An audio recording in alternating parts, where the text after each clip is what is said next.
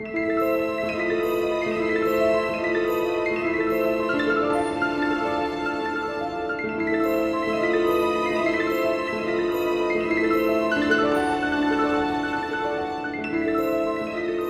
City of Oz, The Scarecrow.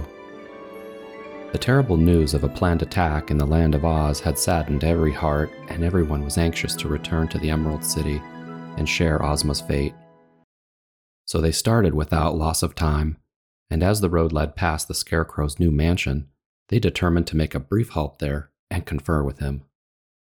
The Scarecrow is probably the wisest man in all of Oz, remarked the Tin Woodman when they had started on their journey. His brains are plentiful and of excellent quality, and often he has told me things I would have never thought of myself. I have to say I rely a great deal on the Scarecrow's brains in this kind of an emergency. The Tin Woodman rode on the front seat of the wagon where Dorothy sat between him and the wizard. Has the Scarecrow heard of Ozma's trouble? asked the Captain General. I do not know, sir, was the reply. When I was a private, said Omby Amby, he had a most excellent army, and we proved it in our war against the elves. However, since Ozma made me the Captain General, there is really no army left. There is no one to fight and defend our land.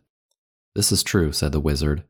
Our current army is composed only of officers, and the business of an officer is to order his men to fight. Since there are no men, there can be no fighting. Poor Ozma, whispered Dorothy with tears in her eyes. It's dreadful to think of our lovely fairy country being destroyed. I wonder if we could escape back to Kansas or some other place with the magic belt. We can take everyone with us and hide out for a time until the elves and the other devils leave the land of Oz. We might have to rebuild, but everyone would be safe. Do you think there would be work for us in Kansas? asked the Tin Man. Oh, for sure.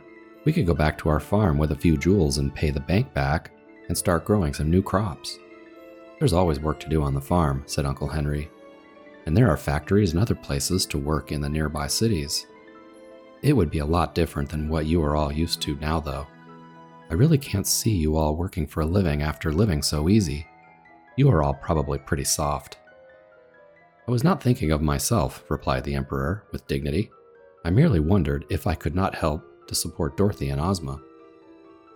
As they thought about these sad plans for the future, they journeyed in sight of the Scarecrow's new mansion, and even though they were filled with worry and fear over the impending fate of Oz, Dorothy could not help but feel wonder at the sight they now looked at. The Scarecrow's new house was giant, and made entirely of corn from the vast surrounding cornfields. Rows of corn framed the entrance drive, and the whole front yard had the tallest corn plants in the land. A giant maze pathway was constructed in the corn surrounding the house, Corn cobs were used to make the walls, ears of corn for the roof. Everything was made of corn. Rows of kernels made of solid gold framed the doors and windows. Corn leaves plated the walls, floor, and just about everything else. It was truly a work of engineering, architecture, and art. On the very top of the fountain structure in the courtyard perched a figure representing the Scarecrow himself, extending his arms to the sky. On his head were crows carved out of ebony with bright ruby eyes. It was very tall, and inside there were five stories. Each story was a single wide open room.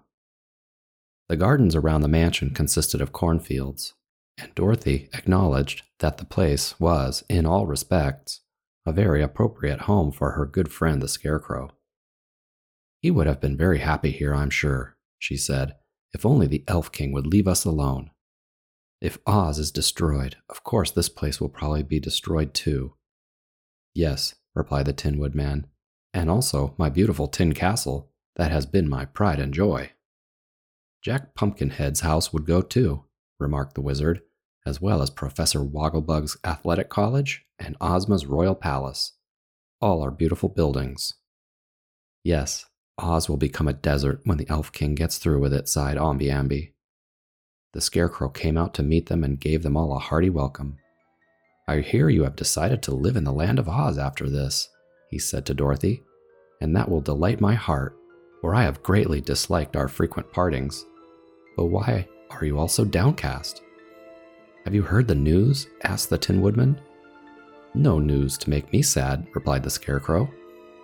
Then Nick Chopper told his friend of the Elf King's tunnel and how the evil creatures of the North had allied themselves with the underground monarch for the purpose of conquering and destroying Oz. Well, said the Scarecrow, it certainly looks bad for Ozma and all of us, but I believe it is wrong to worry over anything before it happens, especially something outside of what we can influence. There will be time enough to be sad when our country is despoiled and our people made slaves. Let's not deprive ourselves of a few happy hours remaining to us. Ah, that is real wisdom, declared the Shaggy Man approvingly. If we become really unhappy, we would regret these few hours left to us, unless we enjoy them as much as we can. Nevertheless, said the Scarecrow, I shall go with you to the Emerald City and offer Ozma my services. She says we can do nothing to oppose our enemies, announced the Tin Woodman. And doubtless she is right, sir, answered the Scarecrow. Still, she will appreciate us being there. He then led them into a strange mansion and showed them the beautiful rooms in all the five stories. The lower room was a grand reception hall with a piano in one corner. The Scarecrow was very fond of music and liked to play the piano. The walls had white silk hanging on which flocks of black crows were embroidered in black diamonds. Some of the chairs were made in the shape of big crows and upholstered with cushions of corn colored silk. The second story contained a fine banquet room where the scarecrow entertained his guests. The three stories above were bedrooms exquisitely furnished and decorated. The scarecrow had wonderful rooms in his house, but told the group that most nights he preferred spending nights in the fields, hanging from a gold plated pole. Nights with a full moon were his favorite time to sleep outside in the cornfields. The crows on the property were his friends, and all were well fed in the cornfields. These rooms, said the Scarecrow proudly, have the best views of the surrounding cornfields. The corn I grow is always husky, and I call the ears my regiments, because they have so many kernels. Of course, I can outride my cobs, but I really don't care. Shucks about all that. Altogether, my farm will stack up with any in the neighborhood. This is how the Scarecrow talked about his corn. The visitors had some light refreshments and then hurried off to get back on the road to the Emerald City. The Scarecrow found a seat in the wagon between Omby Amby and the Shaggy Man, and his weight did not add much to the load because he was stuffed with straw.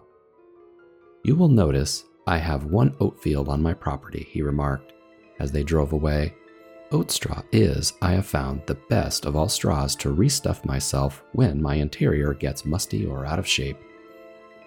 Are you able to restuff yourself all by yourself? asked Aunt Em. It seems that if you lose any straw, there wouldn't be anything left but your clothes. You are almost correct, he answered.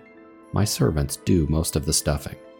However, my excellent brains are in my head, of course, and it is all contained in a bag tied at the bottom. My face is neatly painted on one side of the bag, as you can see, so my head does not need restuffing, like my body does. It just requires the face to be touched up with fresh paint occasionally. It was not far from the Scarecrow's mansion to the farm of Jack Pumpkinhead. When they arrived, both Uncle Henry and Aunt Em were very impressed. The farm was one vast pumpkin field, and some of the pumpkins were enormous in size. One of them was as large as a house, and in fact, it had been neatly hollowed out, and Jack himself lived in it. He declared that it was very comfortable residence. The reason he grew so many pumpkins was so that he could change his head as soon as it became wrinkled or threatened to spoil. The pumpkin headed man welcomed his visitors joyfully and offered them several delicious pumpkin pies to eat. I don't indulge in pumpkin pies myself for two reasons, he said. If I ate pumpkins, I would be a cannibal. And the other reason is that I never eat, since I don't have a stomach. Very good reasons, agreed the Scarecrow. They told Jack Pumpkinhead the dreadful news about the Elf King, and he decided to go with them to the Emerald City and help Ozma.